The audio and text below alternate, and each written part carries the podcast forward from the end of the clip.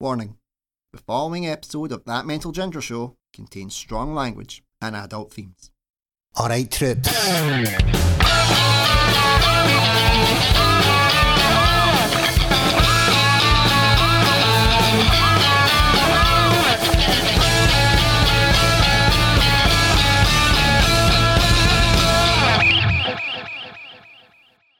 This episode of That Mental Ginger Show is recorded at Scuff Studios in Swanston Street, Glasgow. If you're looking to do podcasts, music, or any creative passions, these guys will have you covered. For more information, contact Scuff Studios at scuffed.studios.gla at gmail.com or find them on Facebook or Instagram and drop them a message. Scuff Studios to nurture your creative passions. Hello and welcome to That Mental Ginger Show with your host Andrew Durning, aka The Mental Ginger. Well, my three faithful followers, first of all, we are back in Scuff Studios, back where we belong. I want to thank Ross, our videographer, who's going to be helping out. I want to thank Matthew Hilly and Alan for doing the sound. And let's dive into the interview. We have a lovely guest, actress, and has a bit of knowledge in the construction industry, which I'm sure we'll dive into. Geraldine Greenhill. Geraldine, thank you so much for coming on. Good morning. Great, thanks for asking me. No, that's not a problem. I'm just glad they actually reached out. For those that weren't in the know, I was going through a wee phase of like, like doing marketing and adding comedians on like the social media, seeing who would be interested in participating. Most of them thought I was trying to uh, con them with a Bitcoin scam. like, but no, I was actually just doing this like my own research, see what they were like, if they were interested in being part of the madness. And Geraldine was one of the people that very kindly agreed. So, Geraldine, what I like to do with every guest is to start off by telling their origin story because if there's one thing we all have in common, we all have an origins. So, in your own time, please tell our listeners your origin story. Well, I suppose um, for me, starting to, you know, I was part of, I'm part of a family of seven. And uh, so that in itself probably uh, helped me to to do the acting that I've went on to do in life. Um, but you know, I just had a sort of fairly grew up with the two brothers and uh, four sisters, and we, you know, it was a great, happy, fun-loving family, and I never had many issues there. I have to say. Yeah, I'm glad that like, a family of seven sounds fun loving. To me, it sounds like my worst fucking nightmare. No, But I've, got, I've honestly, got, I've got know, twin boys, and I look at it like, oh my god, that's one more than I was expecting. I don't know how. I don't know how. When I look back now, I don't know how. In all honesty, my mummy and daddy put up with us all. You know what I mean? But Yeah. they did, and obviously, and it was just, it was brilliant. I honestly can't say that. I, you know, we obviously had probably our moments like everybody Mm-hmm. else, but yeah, it was good. It was good. to have to say, overall, it was a, it was a good upbringing that we had, and um, but we were brought up where it was about. Uh, responsibility. As soon as you got to a certain point in your life you you know my mammy would say things like um, oh they're looking for somebody in such and such a place for a job. So for me to to want to go on to do uh, something like acting i didn't even know what what performing arts or acting was about and uh, I phoned. I happened to phone up one of my sisters one night, and she said, "Oh, we're going over to do this workshop thing," which I went over to, and it was about people getting together to do acting and acting out certain parts. And I thought, this is brilliant. This this is like exactly what we used to do at the back garden as kids. Yeah. we used to put on wee shows, you know, because like nobody really had money to go and like nowadays when they take their kids everything is nowadays for children is take them to something that somebody else has organized an event um, but back then it was like for us it was if you done something it was usually done on the street and all the kids got together and and you know had shows out the back garden so Yeah. to speak you know? Um, so that was for me and and that was where I think I found my love of doing performing arts. and just doing like the performances in the back garden. Yes, yeah, very much so. I loved that. So how old were you when, if you don't mind me asking, like, when you started like do what the perfor- what the performance workshops? Um, I think I was about 21 at that point. Um, but I had got married at uh, 18 years of age, so I was fairly young, married, and so to me, this was something that I went along to, which was uh, in the Glasgow Arts Centre. All right. Um, and uh, it was brilliant. It was just something that was sad and still sadly lacking even today because it was places that people congregated in and uh, an awful lot of people that I have met that have went on to have you know more well-known uh, success shall we say within the industry all came from those days within the Glasgow Arts Centre. so, uh, is there any names that you could drop that you were that you knew? Uh, there in- was were well, I went to um, I was became part of Mayfest, um, and I was that was my very first ever play, and I didn't even know what an audition was. Um, I turned up for the workshop, and the, they said, "Now, don't forget, folks, next week is audition week." What's an audition? And they said, uh, so I went off and I asked the uh, girl who was running it, Alexis, and uh, I said to her, um, what does that involve? And she said, well, basically, it involves, you know, you would do an extract from a play or a book and you would just read that off. So I thought, I don't even know where to start with this. Yeah. So I I said, could I write something? If I write something, and she said, yeah. But you know, you're only going in to do that yourself. So I'd done this, you know, it's sarcastic woman at a party. I, I wouldn't picture that from you at all. Not at all. Thank you. And uh, and that's what I done. And I went, was really shocked when I went back the couple of weeks after that, and they, they started to dish out the parts for the play, and uh, I landed the sort of lead role in that particular play, and I'd never been on a stage in my, my life. Oh, there we go. So it was it was it was delightful, and it, it was it was good for me to actually have that to do. But um, it, Mayfest was going on at that time in Glasgow. It was a huge thing. It was brilliant, absolutely brilliant. Um, but we didn't realise that we were part of something that was good. But within that was. Um, I remember going into the pubs and sitting amongst people like uh, Gregor Fisher, Alan Cumming, and you know, sitting just sitting there and having good conversations and everybody talking about the arts and the up and coming arts that were happening then in Glasgow. Wow, Mm-hmm. that's brilliant. Mm. So after your first starring role, what, uh, what did you do after that? Uh, well, basically, uh, as I say, it was um, Alexis, my director at that time, had really said to me, "You should go for to be part of the academy." Um, so. Uh, and I, again, this is where it comes back to the upbringing that you have. So the upbringing that I had was, that's not a job.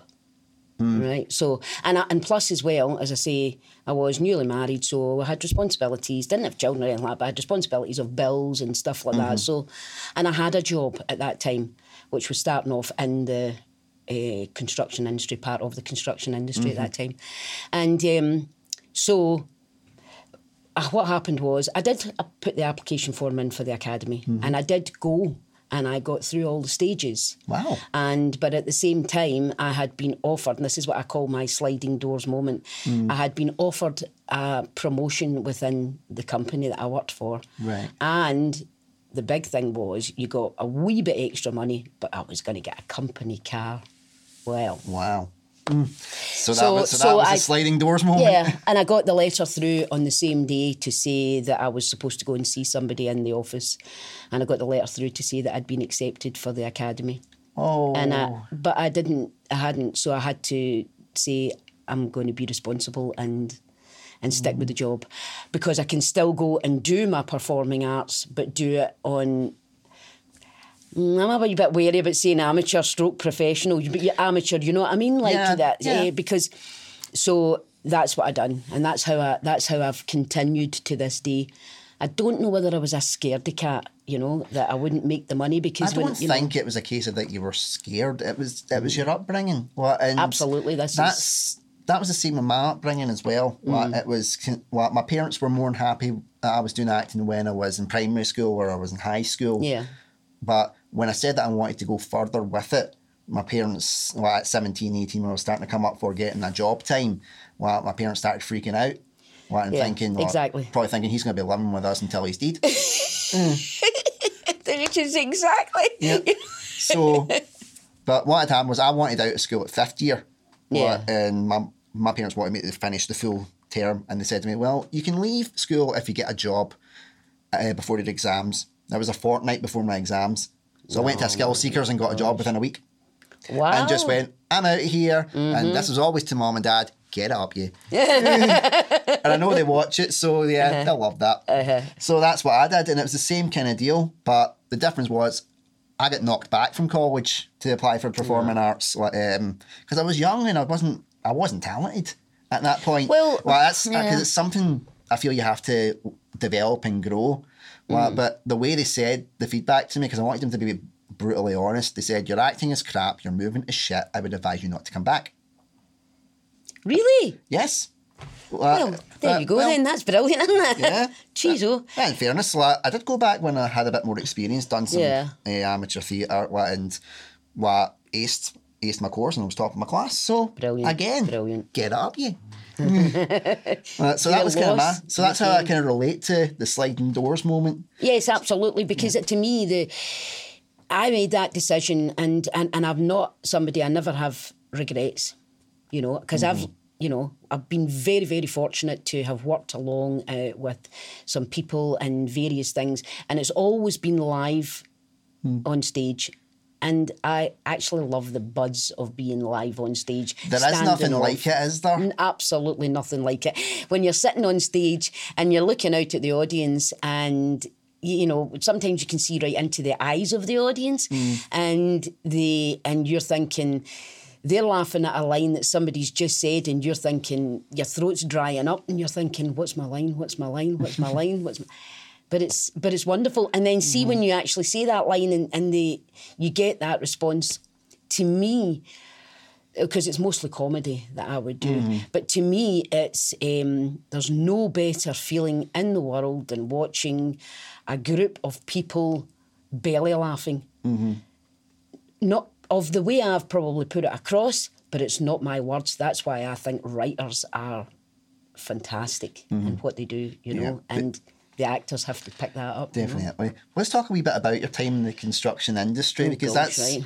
Well, don't worry. Like, um, it's an art show. We won't go too much into it. I just want to hear some of the goss. All right, okay, right. go, go. So, what? So, what? We had a wee kind of talk briefly about it before we went on air. Yeah. Uh, How long have you been in the construction industry for now? Uh, maybe about 43, 44 years. Yeah. And have you just ro- uh, kept rising through the ranks, like getting your promotions and? Yeah, Did you well, get, I did you get a started better car? Oh, I did, yes. Yes. but I, but I I started off working for a quarrying company, Hmm. um, and then it's quite interesting actually because I used to go when I used to go to school. I used to stand at this roundabout to because I had to take two buses. So after the first bus, I used to stand at this roundabout, and I watched all these quarrying company trucks Yeah.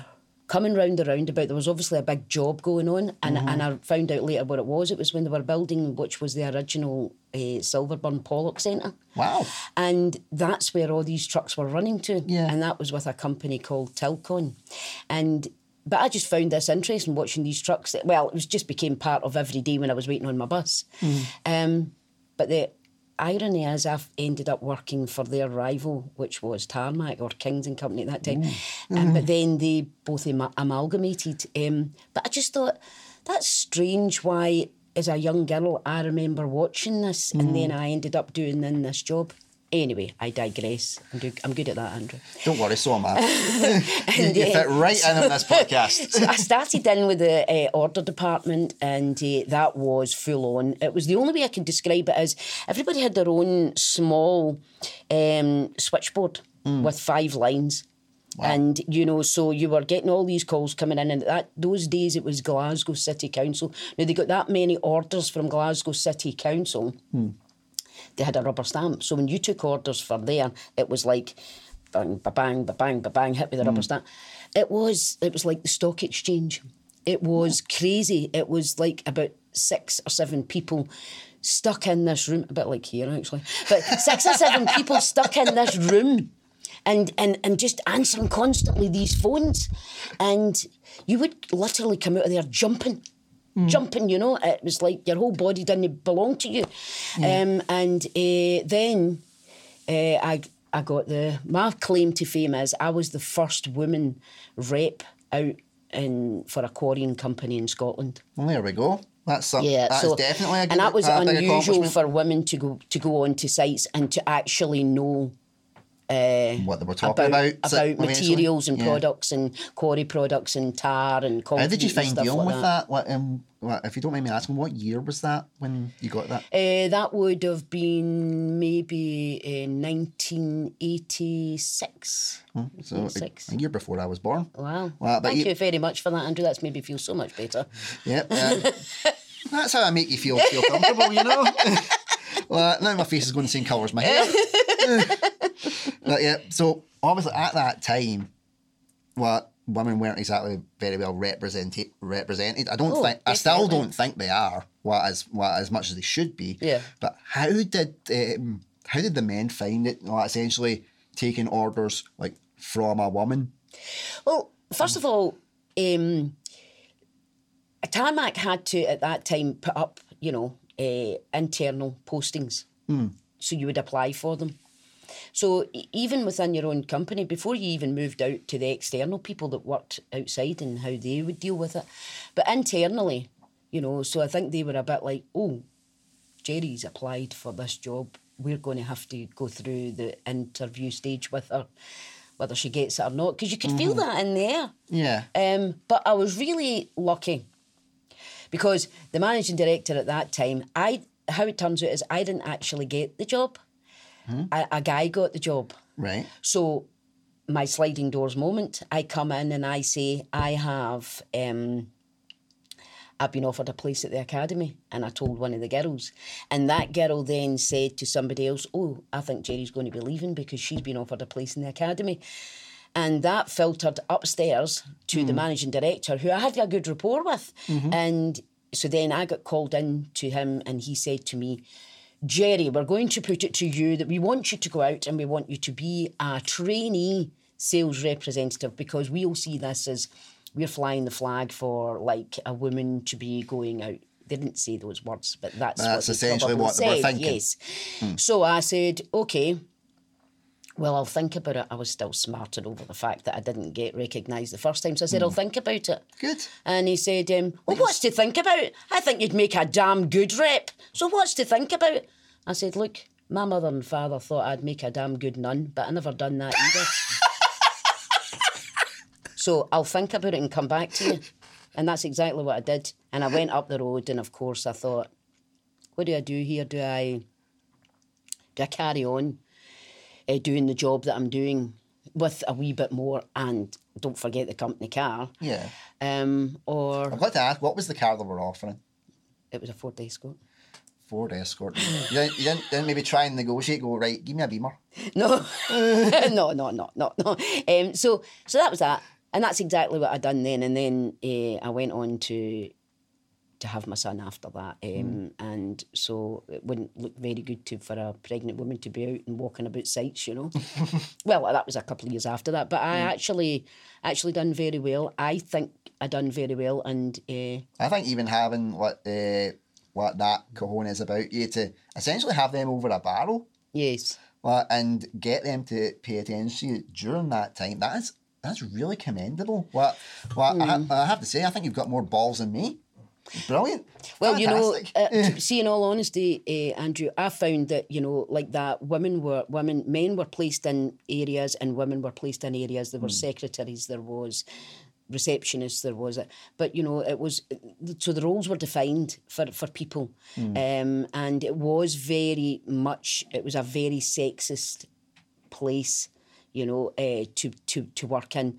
So and and somebody said to me, men don't like strong women. And I think, well, I don't know if that's right, you know? I, I don't know if that's right. I think men actually probably don't have those thoughts. It's women that have those thoughts, maybe. Mostly men like strong women. My wife is a very, very strong woman. What, tr- trust me, what, Mm-hmm. I like that because it keeps me in line and it means I know what I have to do. The two Yes. words that get me through my marriage are yes, dear. Brilliant. I love it. So is that why you maybe thought that the performing arts was better because it was more of a level playing field? Don't get me wrong, we find that it definitely isn't. But on the stage, you're rival to no one, essentially. Uh, Probably, but I don't even think. Yeah, I, I I like that, but I don't even think that I looked that deeply into any of it. I just feel that I connected more with those with those people, their way of thinking, and uh, and I, I liked a lot of their people that are involved in that attitude. But the problem is, I feel when you're in performing arts, I may get shot down for doing this. Is I, um, Hey, I I'm, feel I'm underground. well, wait, take those shots, fire Yeah. away. I feel. I feel a lot of people sometimes that are in performing arts are people who are slightly um, broken, and I think they they crave they crave um, you know that applauding on stage or the you know just being part of something a group and so i think it helps a lot Can of you people record my intro for that Mental Ginger show? And that, that's basically sums up why I made this podcast. Yeah. I need to feel loved. Yeah. just just re-record it for me. Absolutely, because I, I do believe that the um, people and and I'm including myself in that because when when my, as I say going back again to my own childhood, it was recognised if you if you had a job that gave you a wage, that gave you a car, that you know, um, then you know, oh look at you.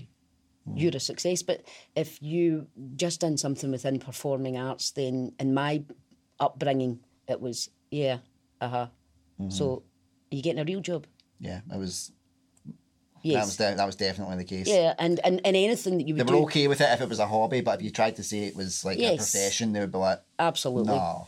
And so that's where I think that that side comes in, where it's the. Um, I think I was always probably viewed, although they would go, "Oh, it's just typical of your Geraldine." Oh, that's, you know, I was always viewed as, um, yeah, but you know, all right. Oh, are you doing a wee play? So it was always, you know, all right. Oh, oh, oh Mm-hmm. Yeah. good. Who's in that? You know, and uh, Did you ever get the? Oh, I'd love to come and see that, and then never turn up. absolutely, Oh, absolutely. Mm-hmm. that's that's my biggest pet peeve. Well, you know, Uh, the thing is- Mm-hmm. as long as they pay for a ticket, I wasn't bothered. Well, what I found really interesting, see my very first play that, that I done, which was called Once a Catholic. It was a Mary O'Malley play. I've been in was- that. I know, it's a brilliant I've done play. once a Catholic. I Absolutely brilliant. Yeah, I played the fa- I played the father, Oh, Father Mullarkey. which is which is ironic me being a proddy. but that's the good thing about Yeah. it. But a, my a, mammy. prod- a proddy playing a Catholic in Airdrie. What? And it was when Rangers lost the UEFA Cup final. Oh dear, you and I was singing popular. and I was singing Hail Hail in my Catholic suit and I'm like, I've never drove so fast in my life. Well, my mammy it was she came along to see that show and I'll never forget it was performed in the Glasgow Arts Centre and then it was performed in different places out in Cumbernauld. But the Glasgow Arts Centre was my mammy was sitting and I came out as this nun and the whole you'll know the play uh, is that this poor girl gets the blame of everything and she doesn't do it. Mary, there's, Yeah. they're all Marys, you know. Yes, they're all Marys. And um, and of course I come out and uh, you know I go to bless myself and uh, and I shout this girl's name and that's like the Mm. blackout and then that's the end of the play.